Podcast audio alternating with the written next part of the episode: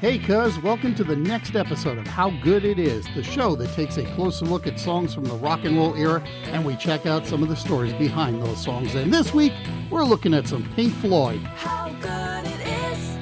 Before we get rolling, I'm going to ask you to please consider supporting the show as a patron. My current cadre of patrons is small, but they are loyal and they help pay for the new theme music that you just heard.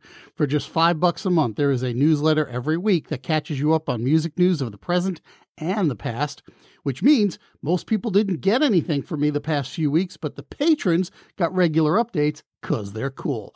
Click on the link on the website or point your browser to patreon.com slash ow, how good it is. Now, I don't usually talk about my other podcast, but if you can't promote yourself once in a while, well, what can you promote? My other podcast is called Words and Movies, and my co host Sean Gallagher and I will we find two movies with a common thread between them, and we do a little compare and contrast. Sean is the genius in that one, and I'm just the sidekick. But if you want to learn a lot about the art of film, Words and Movies is a pretty good place to go. The website is wordsandmovies.com, and it looks suspiciously similar to the howgooditis.com website. Go figure. All right, I've got another good bit of trivia for ye from the folks at uh, the Sound of Vinyl. According to that website, what David Bowie song has been covered more than any other? This one might come as a surprise to you. Eh, maybe not. I don't know. I will say there were a few surprises for me in that top 10, though, and I'll have that answer for you near the end of the show. Today we're looking at Wish You Were Here by Pink Floyd, and I think this makes Pink Floyd only the third artist I've covered more than once on this show. Wish You Were Here is the title cut from the album of the same name, so let's look for a moment at the album as a whole.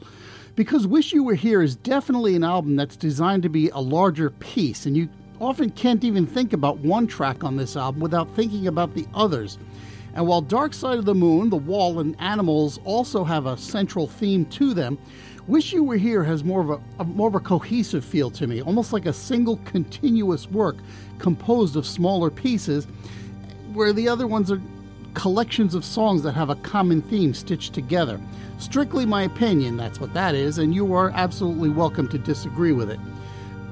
Wish You Were Here has a lot of subtextual layers to it. It is a tribute to former member Syd Barrett, who left the group a few years earlier after a mental breakdown. It's a critique of the music business, and it is a reflection on the distance that the band saw growing between themselves and their audiences as their fame grew. Remember that before Dark Side of the Moon, Pink Floyd was making music pretty much for themselves and a relatively small but dedicated group of fans. Now, all of a sudden, they're multimillionaires, but they're also a potential source of serious income for the label, and the relationships between the individual members was starting to show a little bit of strain. Now, while the album Wish You Were Here has all that, I would argue that Wish You Were Here, the song, encapsulates all of the above. And by that point in the album, we've been introduced to each of those elements, and the last 12 minutes of the album, Shine On You Crazy Diamond, parts 6 through 9, are just a coda to the whole thing. So, let's dive in, shall we? To begin with, it's a relatively rare instance of Roger Waters and David Gilmour working together on a song, since they usually worked individually.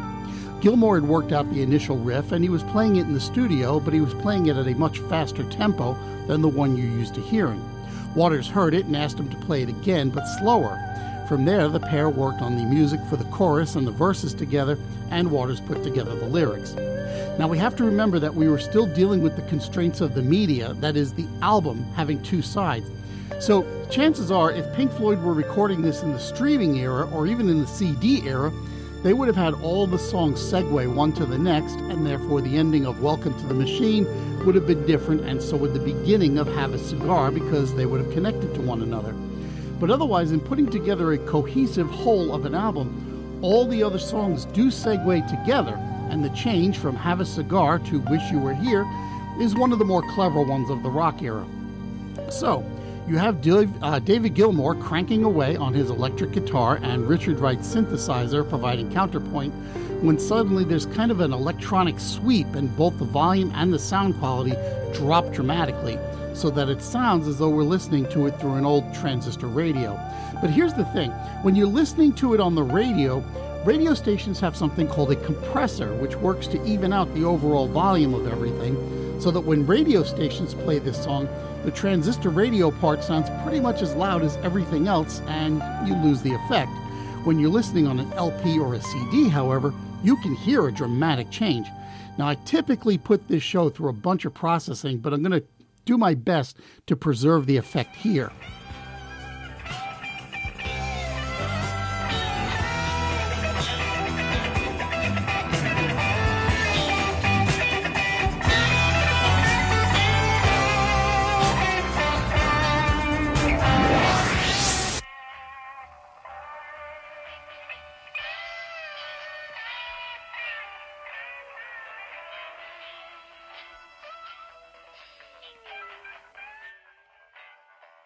Okay, let me stop it for a moment here so I can describe what's coming next.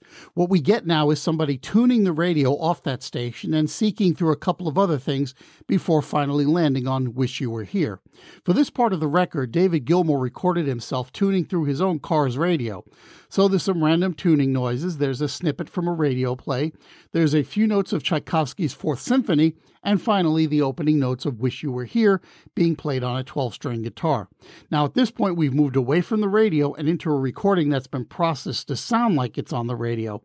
In fact, now they're adding in the whine of what are called heterodynes in the radio signal. That's those high pitched whistling noises that you hear, especially when you're listening to AM radio stations from far away. Now, before I go any further, let me remind you at the end of the last episode, I promised you we'd be talking about a song that uses Tchaikovsky in it, so I want it on the record. I kept that promise. All right, let's listen in a little bit more closely. The song is playing on the radio. We hear a man enter the room, cough, sniffle, and then he starts to play along with the radio until finally the radio disappears and we're left with Gilmour soloing, and then the rest of the band comes in. And discipline uh, remains massively. Yes, and um, neither would you, Derek, this star nonsense. Yeah, No, it is it. I'm sure of it.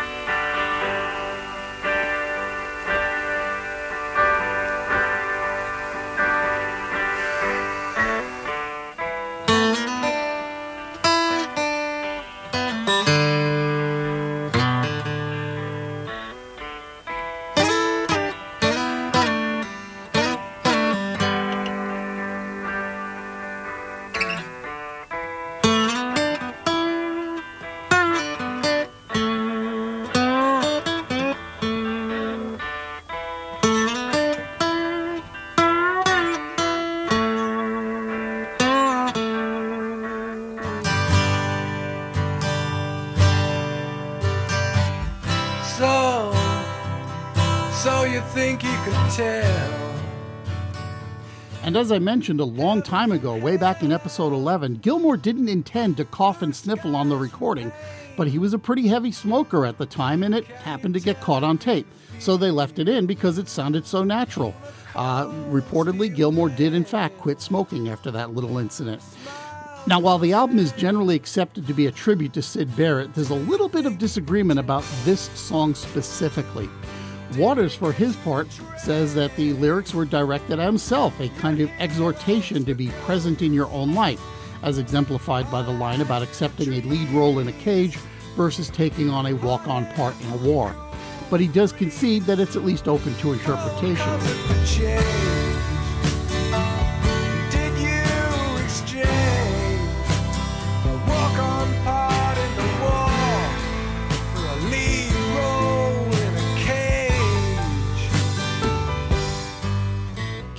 The other hand, says he can't play the song without thinking about Syd Barrett.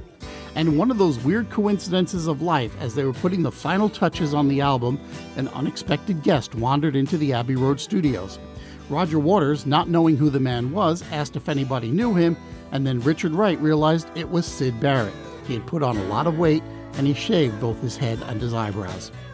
Now, while the album's lyrics dealt with Barrett's illness and absence, graphic designer Storm Thorgerson had a slightly different concept in mind for the album's cover art. He saw the lyrics as representing a kind of uh, unfulfilled presence, as though something was missing. And so he and photographer Aubrey Powell were inspired by the idea that people tend to hide the way that they really feel about things for fear of being burned, as the saying goes, and that's why we have the image of the two businessmen shaking hands with one of them on fire. Now, the image was always meant to have the man on fire being on the right side of the photo, but when they were taking the photo, the wind was blowing the wrong way and it was endangering the stuntmen, so they had to shoot it the other way and then flip the image later on. On the back cover, we have an empty suit selling Pink Floyd materials. The inner sleeve has a nude woman concealed by a veil and a person diving into water, but there's no splash. All of these last three have something essentially absent from them the clothes on the woman, the missing splash, and the suit without a body in it. And when it was first released, the album was wrapped in an opaque sleeve with only a sticker identifying it, giving us the absence of a cover as well in the record store. The sticker had the same image as the label on the album with the two mechanical hands engaged in a handshake, thus, another empty gesture. Wish You Were Here was released as a single in September of 1975, and while it got a bunch of airplay on the album oriented FM stations, it didn't chart anywhere until a re release in 2012 when it did manage to register on some European charts. And there were two reasons for this resurgence. First, because it was played at the closing ceremony of the London Olympics that year, as performed by Ed Sheeran, uh, Richard Jones from the band The Feeling, Mike Rutherford from Genesis, and Pink Floyd's own Nick Mason on drums. But there was also a re release of the original album that year, and so both versions were briefly on the charts at the same time. There's also a difference between the 1975 version and the 2012 re release, though. In the original 1975 version, you have to listen very carefully to hear it, but violinist Stefan Grappelli can be heard briefly near the end of the song while the wind is blowing. It's so faint and so brief that Grappelli wasn't even credited on the album, supposedly because they didn't want to insult him with such a small contribution.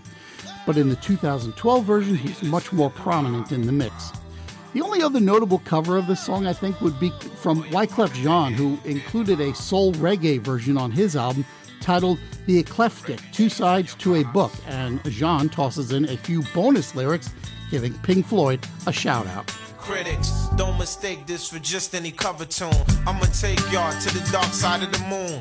Kicking in my mom's womb, this song was just a thought. A young refugee label just come with a passport. Dad used to tell me about the American dream. My dream was waking up in the projects, a young teen. Listen to hip hop, my brother tuned me into rock. Put me up on Pink Floyd, a band from the British blocks. Whether you're bumping the hip,